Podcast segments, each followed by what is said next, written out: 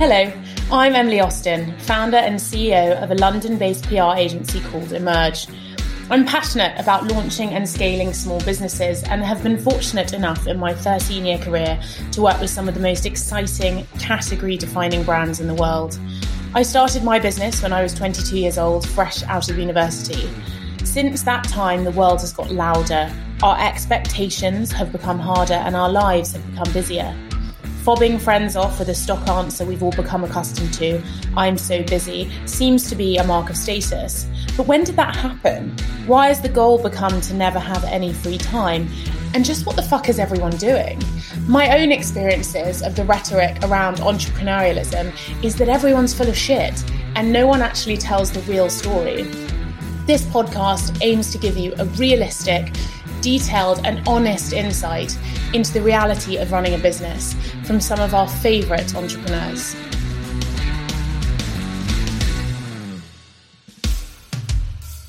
Amie Wine is a business born out of COVID. The founders have a really, really interesting story, both of them not necessarily working in this industry felt like they took a real punt and went back to basics, moved in with family members, and really committed to it to trying to make it work. We talked a lot about the point at which you know a business is doing well enough to continue uh, when a side hustle becomes a main hustle. We also looked at the complexities of launching a business in COVID and what happens when you emerge out of something like that. COVID has been an extraordinary time, incubator, opportunity, but it also uh, magnifies everything. So, you know, consumers perhaps drink more, they buy more homewares, etc. What happens after that when people begin to focus more on the impact on their mental health or start looking at reducing drinking, and how do brands navigate that? We also talked about creating a beautiful brand, looking at early adopters of the business and what's ahead for the brand. So I hope you enjoy this episode. I hope you're drinking a glass while you listen to it. And no doubt there's lots of lessons that you can learn for your own business.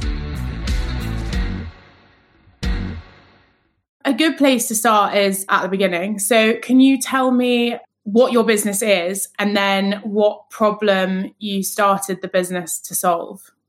So, Amie is a wine brand for friends and we started during COVID in lockdown one.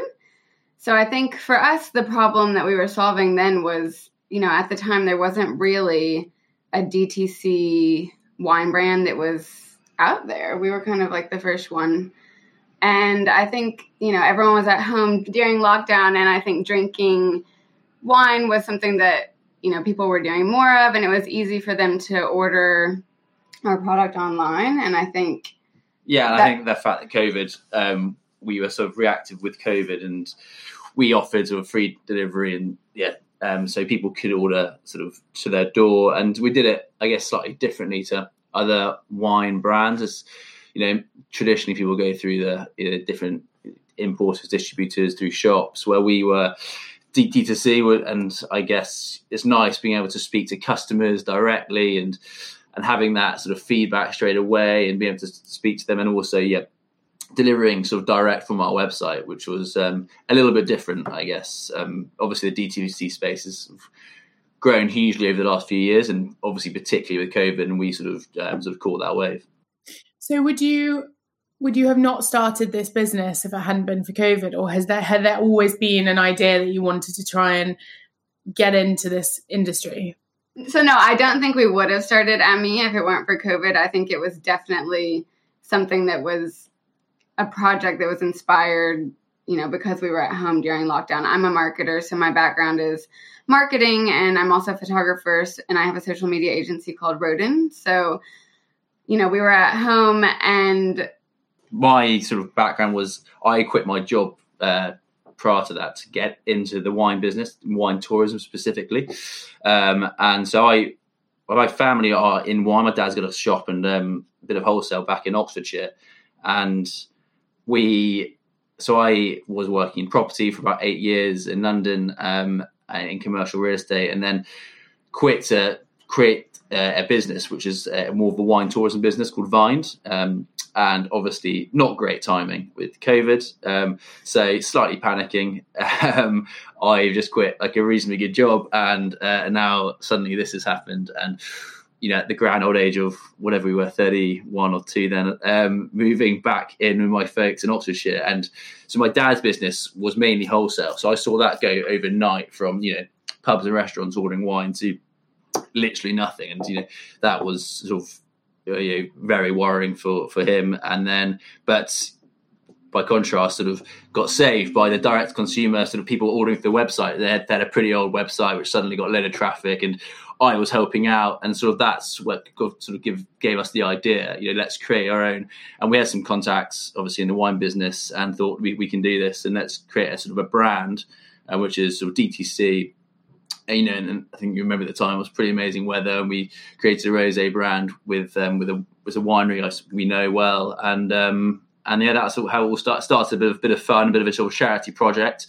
You know, we raising money for charity water, which we still do. Um, and we sold out within seven weeks and sort of went from there really so i love the way you say we just sort of decided to do it and then it happened but which i you know, and i'm sure that is sort of retrospectively how you guys recall it but this is a this is an industry which is quite highly regulated. It's not a, an industry in which you can just create any product. You have to have suppliers. You have to think about things like bottle shape and you have to it's quite a snobby industry also. People have quite a lot to say um, about well specifically red and white wine which might have been why you chose to do a rosé to begin with. But in terms of practical steps was it that you sat there and thought marketplace is telling us there's an interest in this. I'm watching sort of in real time my dad go through this shift. We've got the capacity to create a product that looks different to what's on the shelf because of our kind of marketing creative side. And we know a supplier. So in theory we've got access to all all the right bits. Was it that straightforward? What were the kind of early days like? Yeah you're yeah you're, you're sort of right. I guess obviously a lot more went into it than sort of we just said then but yeah we i think fundamentally as you say wine is uh, can be a bit of a sort of traditional industry, and uh, we wanted to create something which didn't necessarily talk about terroir or, or, great varieties, all this sort of stuff. We wanted to create a really good product and, and make a, a great brand and have awesome customer service and create something in this space which could be uh, just quite fun and you know just a bit different to, to people often scared of wine. There's a lot of you know snobbery as you said sort of involved in it. And and i see that from you know wearing the other hat from sort of being in, in the wine business where 95% of consumers don't really care too much. You know you could if you the more you talk about the sort of technical details of wine, you can do about Amie, but you know people sort of turn off, and you want to make it. And using Abbie's sort of skill set, creating this brand, um, which we can then, and then using the timing of COVID and sort of direct consumer sort of you know habits and um, and then using I guess sort of some of the infrastructure we had in place already, we could create this. Um, and then obviously well, I think that helped a lot. Yeah, because we did have a warehouse that we could store the the wine in. We had all of the documents that were needed. Yeah, so the the initial run we did through sort of through um, my dad's business, and then obviously now we're a separate entity, got our own warehousing and, and all that. That's evolved completely. But yes, as you say, the um, it is not as easy for anyone just to just to do. So it was useful having that sort of way in.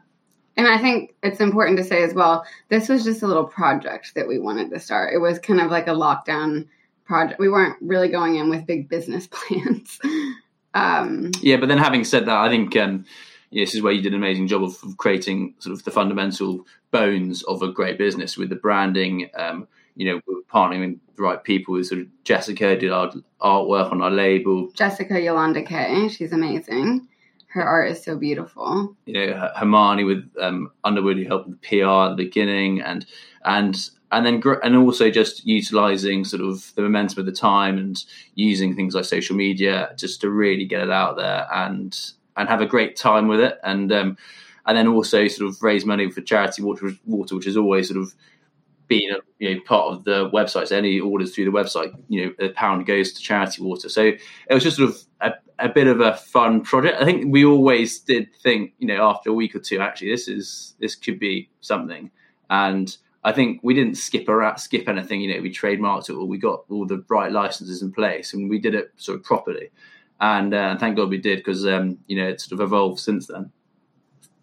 It's an interesting, it's interesting the things that you guys pick up because I think I've I've run a business for ten years and I've been able to meet some really brilliant brands and the businesses that have a combination of marketing ability and then the kind of business side, which obviously you guys probably both have over with. But for me, what you guys created was the perfect storm from the product in terms of you had this beautiful illustration, you had this beautiful bottle, the content looked amazing.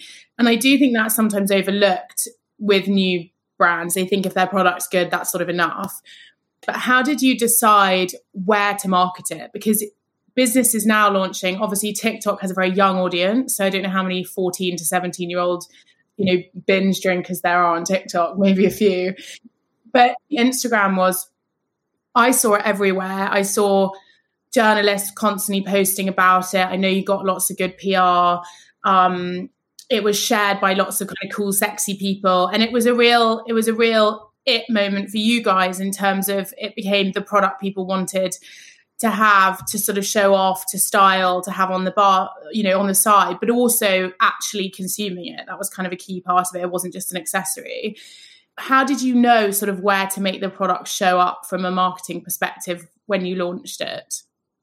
I think um, you know as a social media marketer i think for me i just immediately saw this brand being on instagram and all over instagram. And a big part of our strategy was gifting influencers and journalists. And like Will said, Hermione Underwood, who's one of our really good friends, came on and she helped us with the PR at the beginning. So I think for us, that was kind of, you know, we didn't have a marketing budget either. We didn't have a budget. So it was kind of like, how can we utilize our relationships and our network and our friends to kind of get the word out there? So Instagram kind of just seemed like a no brainer for that. And then in terms of creative, I think because I'm a photographer, Instagram to me is the platform that I love the most. So I think, you know, being super visual and just showing content that people would love to relate to and kind of like aspiring and inspiring them to to kind of want to be a part of that was a big part of it. Yeah, yeah, and as you say, you know, there's you you've got to have quality to back it up, and there's you know hundreds of thousands of wines out there, but you want something which stands off the shelf, and I think or, or the theoretical shelf because we're sort of online mainly, um, but yeah, and that's what and that's what sort of we were able to, to do. And I think also we captured quite a nice wave with Instagram where so many brands w- weren't marketing and there was sort of less traffic, I guess, on there. And I think we didn't do any paid at all, but I know people who did do paid sort of saw amazing results during that period. I think with that we um, we benefited hugely. So we know what was happening more broadly with consumer sensibility with regards to COVID. Everyone was locked up. People were you know drinking earlier and earlier in the day. What was ha- what what was happening or or what was the shape of the wine industry when you launched? Because to me there are I don't um I'm not a big drinker. Obviously I know I've got a lot, a lot of friends who are and two parents who are. But um we talked about snobbery in the wine industry. We talked about, you know, it's quite monopolized. You've got these big suppliers, you've got these big stores like Majestic and these other that people know about and hear about. And then there's um, Berry Brothers and all these other people that kind of really help you choose these very special, expensive products. And it's very occasion oriented. We've seen wine in a can appear. We've seen the beginnings of other ways to consume the product and it kind of opening out as a category. For you guys, did you have any fear that the market would just not respond to you or um, that you might that it was quite disruptive i mean i know that's a good a good thing in many ways but what was happening in the in the wine industry and what was your expectation of how you would be received launching the product into it your dad definitely had a fear of like what are you doing? Because he's so traditional in the wine world. Yeah it's like bringing over several thousands of bottles like well how are you going to sell this? And uh, yeah i guess it was a complete pun but our, our sort of um, thinking was you know if we if, if, as long as we can try and break even you know then we'll just have a load of wine to sort of give to our friends or whatever but and we didn't order vast amounts that first time um, but we yeah, we sold out. So so then we went again, and we had that opportunity. But I think in the wine industry, like we didn't really focus on that. I wasn't. We weren't trying to. I wasn't even trying to sell through my my, you know, my dad's company. I wasn't even trying to sell through anyone. We we were just going direct consumer, which I think's so unusual. I, I don't know. You know, normally to to reach the consumers in wine, you have to go through these sort of layers. Your French winemaker will go to a importer who will then get it to you know maybe a distributor or, or into big retail or into the trade and um, obviously the trade wasn't selling any wine because none of the restaurants and pubs were obviously retail was doing loads, but so it's a very different way, and it's happening as you say. Some of these some of these canned wine brands are doing a great job. You know, that if people want to be snobs, they can be snobs, but there's no reason. Like cans are great. You know, there's no there's there's no difference in in the actual sort of material and you know like people who don't like screw tops is like there's no, there's no actual difference so it's unless potentially a very premium red wine but it's is all it's all perception and we are sort of flipping that on its head by doing a branding exercise with wine. You know, we, we, marketing and this sort of stuff's been around the wine industry for, for years and years. You know, a lot of Bordeaux is rubbish. You know, there's obviously there's some amazing stuff like champagne It's got this name, champagne. You know, we, we see these days English sparkling wine often beats it sometimes. You know, there's obviously some really quality wines from these areas, um, but a lot of people use the brand and the name, and a lot of big estates do that as well. And and then a lot of them just use market power by having shelf space in a lot of the, the supermarkets, um, which we didn't have the, the, luxury to do, obviously. So we, yeah, we sort of did it the other way, and we're now sort of after you know two almost eighteen months, two years in, we're now looking at going the more wholesale route, obviously to to grow the business, um, but doing it from the sort of reverse way. Yeah, I think it's so interesting. I mean, I've worked with um, spirit brands. I worked with Patron and with Chase, and worked with. I did some stuff with Nice Wine. Lucy's a, pal of mine, and I continue mine. But I just, I, I think what you guys have created is amazing because it's it's so difficult to launch a business that has you an unavoidable millennial pink because of rose and through instagram in lockdown and it not become this like teeny bopper sort of tacky Instagram brand. It's such a clean, attractive proposition. I, I mean, I guess maybe that's reflective of yeah, you guys are probably similar age to me. That the goal wasn't that it becomes like you know uh, a girl sitting in a bath with loads of glitter around her. Like it wasn't you know that that's which is quite an easy thing to fall into from a clickbait perspective. But it's definitely um, incredibly stylish, and I, certainly lots of my mates talk about it and know about it. So I think it's um, it's the mark for me that I think is really interesting is that three or four years ago, there weren't really any brands doing what you've done because the market penetration was so saturated with these traditional brands. And now, with what you've done, and I know there's a couple of other people doing interesting things in the space, whether it's cans or whatever else, it it's hard to think about a time that that didn't exist. And I think that's a really interesting measure of cultural shift. Is when you're sort of leading a trend that help that is sort of unimaginable now to think about those kind of products not existing. Um, in terms of your relationship, so obviously co-founders, Will, you mentioned you just um, left a job sort of at the beginning of the pandemic. A lot of pressure. The world was upside down anyway, so everyone was sort of a bit wobbly, just generally in terms of uncertainty. You then moved back in with your parents you don't have a job and you're having a punt at a new business, perhaps the best time to start a business when you've literally got nothing to lose and loads of time. But how how have the last 18 months been for you guys, sort of professionally and personally? Have you found it easy to navigate running a business? Has it been a whirlwind? Has it been incredibly stressful? What's that been like? Uh, yeah, well, I guess you're right. It's been a whirlwind for sure. Um, yeah, moving back into your folk without a job at, in, in your early 30s probably isn't ideal. Uh, and then doing sort of delivery stuff. But we always sort of, I, I wanted to do something and, um, and I quit my job obviously before COVID. Probably should have hung around and got some, got some furlough, but oh well. Um, and then, yeah, started this and well, and Abbie, Abbie we're very lucky because Abbie's got her own business. So that still pays the bills. Um, and but it was interesting really getting to the deep end with this business and and the wine industry at large and um, and just yeah, I guess that still made me slight sense of desperation. It just makes you work really hard, and you know during that period there wasn't loads else going on, so obviously we were, and it was so much fun. We were working hard. You know, we were doing deliveries. We were doing literally just going for it, um, and and things move so quickly. You know, month to month. You know, lots changed in the business, and um, and now sort of going back to more normal times. I guess it's stabilizing out a bit more, but it's still yeah, things change very quickly. I think too because you were at, mentioned our relationship working together. I think we work really well together, and we worked together before. You know, Roden, my agency, Will's the person who encouraged me to just you know set up the company, and because I was just freelancing, um, and he kind of led the charge on that for me. And now he's a director of the company. He still does all of the accounting and the business side of things and HR.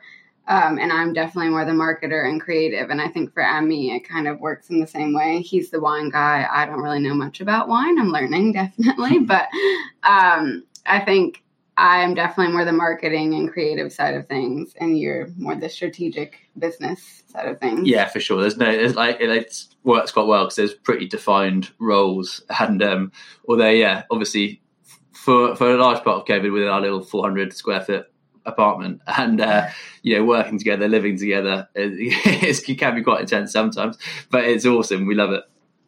Yeah i mean there's probably no better test than that right? Like lock yourself in a house for two years and start a business and quit your job. It's like you know, a pretty good way to figure it out. Um what were some of the challenges that you faced in the last two years? Were there did you have sort of supply shipping issues? Did you get any product through that was you know broken or didn't work? Did you have anyone any orders go missing? You know what were the sort of challenges that you had and and how did you overcome them?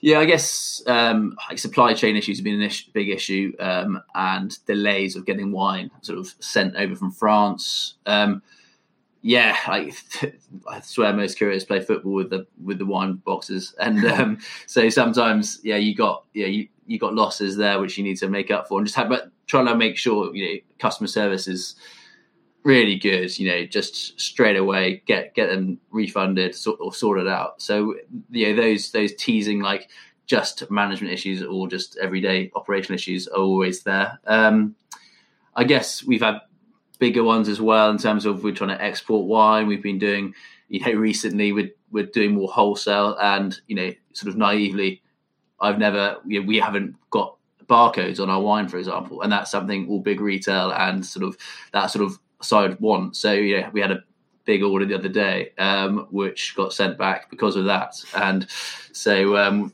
yeah, we may be manually adding barcodes to thousand odd bottles. Um, but yeah, that's something we'll sort out, and it's it's a learning process. Um, but no, it's there's definitely lots of ups and downs. Yeah, no, it's useful to hear because I think there's so much now with regards to the perception of what it's like to run a business. I know some industries are sexier than others, and I think you know anything consumer facing that has a product that encourages people to have a good time together and also you know looks good as a product is probably an an easier um, proposition to to build out on social media with with particularly you know image led platforms. But there's sometimes a, the reality of running a business is not shared online by other people because you know there's a balance between what's professional and what's sort of too personal to share. There is now a bit of a marker on social media of people hyping up everything that they are doing. So highlighting all the wins and perhaps omitting some of the things that are a bit harder. Do you guys have a good relationship with social media and and I guess personally and professionally again, but appreciate that you do have a business that is sort of dedicated to that. But um, you know, for your own disciplined scrolling what's your relationship like with social media? And, and do you feel like you've had good role models that you found through the platform? For me social obviously i work in it every day and i do it you know we do it for clients. So for me personally i struggle with i don't really when i do get on my own personal one i don't really find myself scrolling. I just find myself you know it, and I think this is something else I would like to be better at is I just I'll post like 2 months after I was on a trip or something. I'm not really showing more like you know real life day-to-day things. So I think um for me, it's not really, it's something I should probably utilize more because I do think it helps founders of businesses kind of share their stories, but I don't find that I am using it enough. Um, but when it comes to scrolling and looking at others, I really enjoy when I find someone who is real and who does show the, you know, the real side of of what's happening with their businesses and not all the the highs.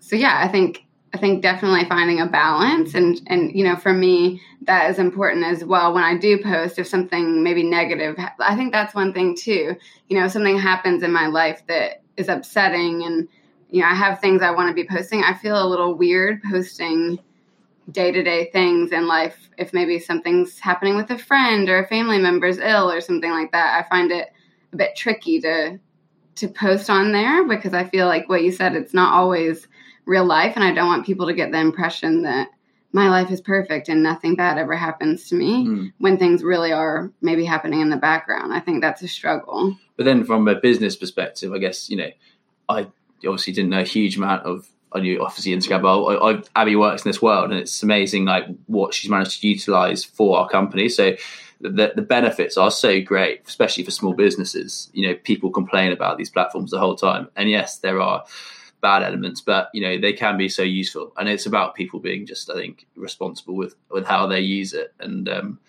I think that's probably so useful for businesses. That's why I think I should be utilizing it more for my own. yeah, and I guess from you, it's a nice. It's been quite nice because it's because it's your brand. You haven't had mm-hmm. to. Um, you know, normally it's clients or whatever, and you, you have to do what they want. But it's quite nice just running with it and uh, being a sort of a yeah. company you can just run with and do what you want. That's the best thing for me about Amie is that we've had full control over the brand and the business. So I think from a marketing perspective, we get the ideas and we can just do it. We don't have to wait for someone to give us the green light or get approvals. And you know, a lot of people that we work with maybe don't understand like the strategy and the content calendars and everything's planned out and it's in place and then you know, all of a sudden they maybe send something there on WhatsApp that they want up right that second, and it just kind of messes up all the hard work that we put into things. But with that, me, we don't really have to worry about that because we're the ones doing it, which is really good. There's crazy statistics now about how many millennials look up a brand on Instagram before they look at their website. So I guess as a kind of discovery tool, it's uh, really important for your core audience. Um, we talked earlier, you mentioned, Will, briefly that you didn't do paid spend on social right at the beginning. What are some of the best investments that you've made in the business? And if so, where have you wasted money?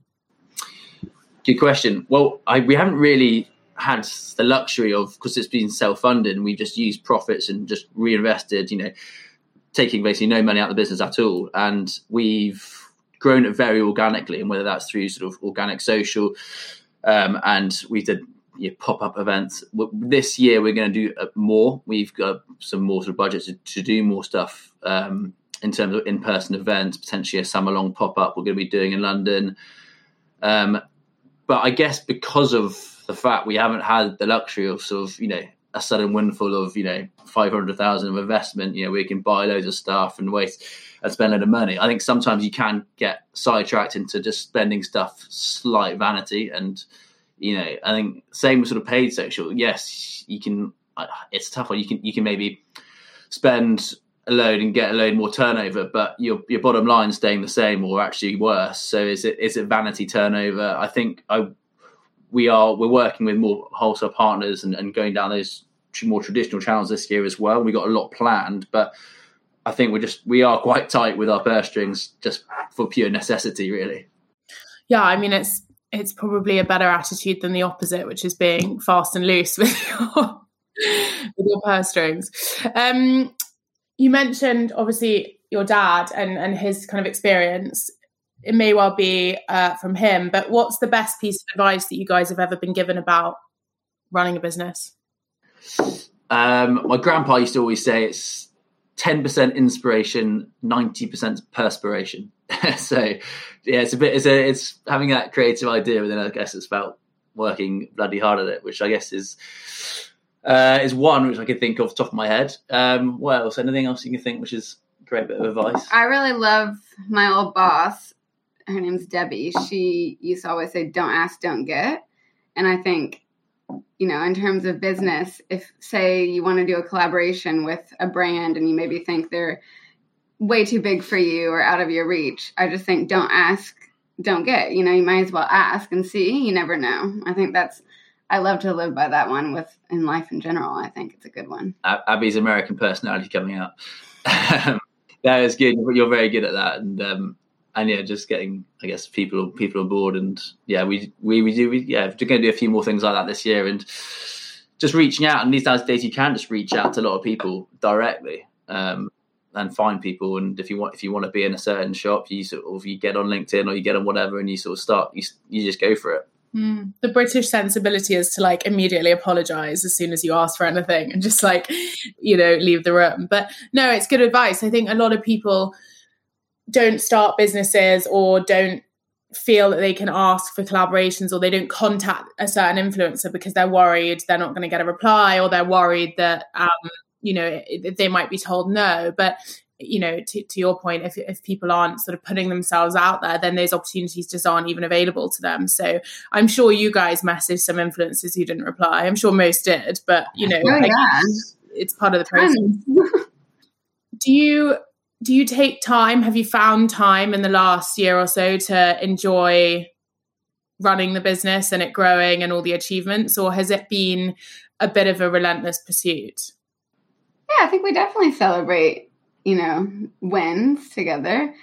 I don't know. I mean, it's just us, so it's not like we have a big team to celebrate with. Yeah, we got we got part time people helping out in different aspects of the business, but it really is at the moment just sort of Abbie and myself. Still, we are this that will change this year probably um, with a couple of potential hires, but we um, yeah, it's it is yeah, it's great. All these little wins are amazing. Even you know on Shopify when you get an order, it gives you the little noise like the cha-ching.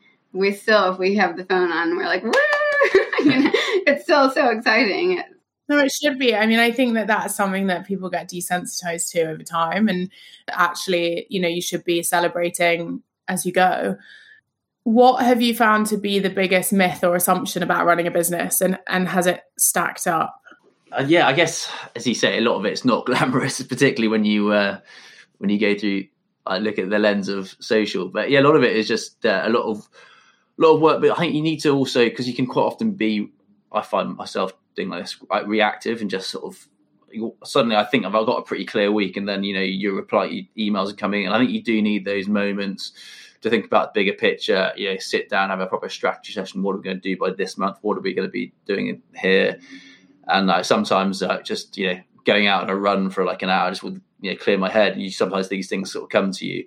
Um, but yeah, because you can just be quite reactive and reactive and and not think bigger picture. So I think yeah, it's just it is a lot of work, but it is you got to enjoy the, the ups. The stresses get more, I guess. So, so that's you know now the you know, numbers get bigger and, and you know orders and all these sort of things. Um, but you got to remember why you're doing it and remember, you know, I'm not getting on my scooter and in, in January and going across you the East London and first thing in the morning and things like that, and a boss I didn't like and that sort of stuff. So I quite like.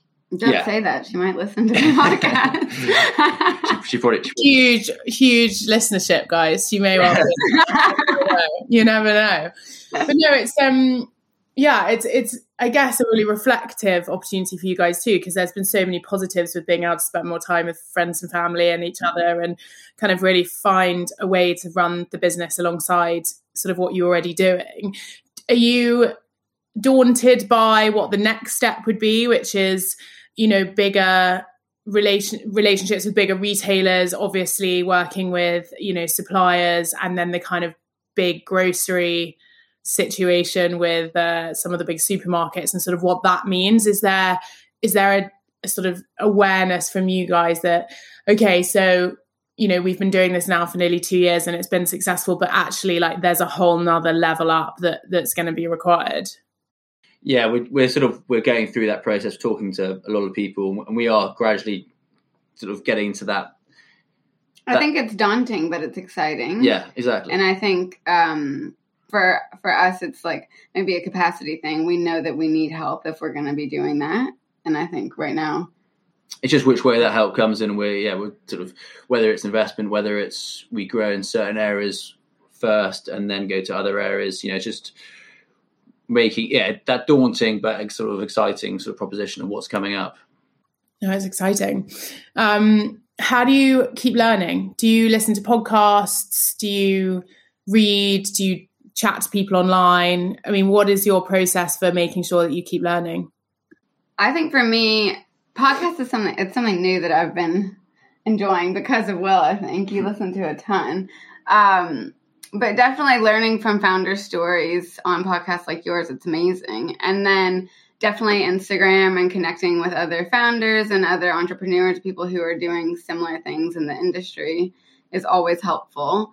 Um, just on Sunday, my friend India Simi, the India edit, she had she hosted a lunch of eight women, and the, and her and her friend Layla actually hosted the lunch, Layla Godfrey. But they brought together, you know, eight women from different industries, like different doing different things, and but the, the whole purpose was to bring them together to kind of connect them and encourage them to maybe collaborate together or learn from each other.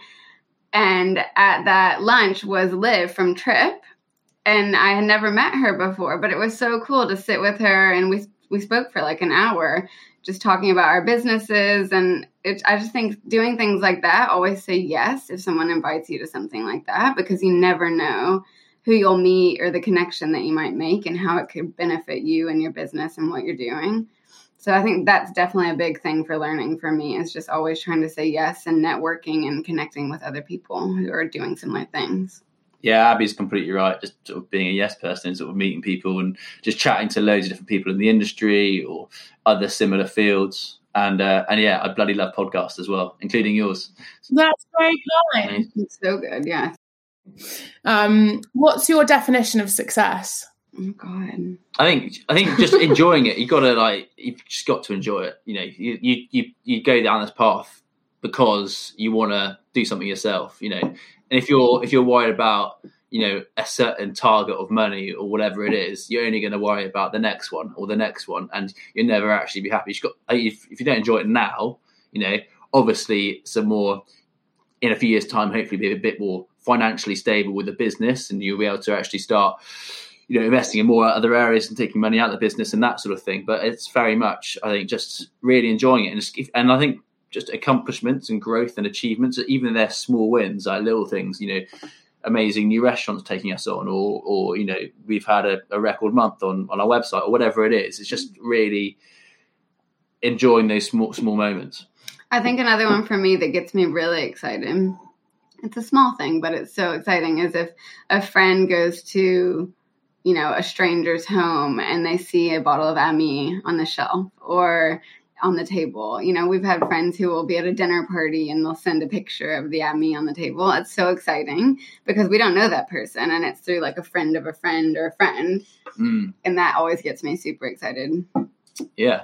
And I guess, uh, you know, without building like this year, we're building a, a, a well down in Uganda with, char- with charity water, which is so cool. So actually, you know, actually that being happening in real life now is really fun. Like it was just you know a thing on our website. We put money in every month, and then now we've actually got to that level where we can now build a well, and hopefully next year we'll be able to build another well if we can keep keep raising funds through our website that way. So that's like actually making a real difference too, which is which is awesome. So you guys are both super busy. Productivity can be challenging in an environment where everyone is expected to be busy, we're all supposed to be doing more, we're supposed to be out a lot, but also working on our wellness, but also becoming sort of at home chefs, launching a business, having a stable relationship, having a six pack.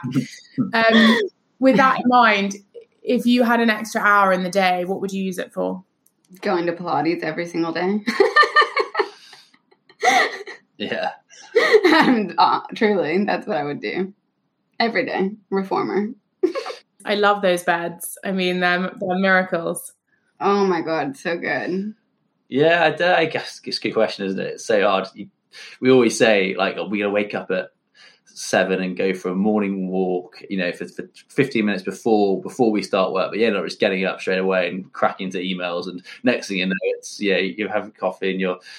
It's, yeah, um, I think maybe maybe it's not Pilates every day, but um, a good wellness routine for each morning would be what I would like to do. Maybe that's my goal for this year and try to get into a better routine in the mornings. We've been better recently. and then also t- turning your phone off at night as well. Sometimes or you know, lap, like putting the laptop, shutting it at you know a certain time because you sometimes you work till like you know eleven or whatever, and you get to bed and your mind's racing, you don't actually get sleep.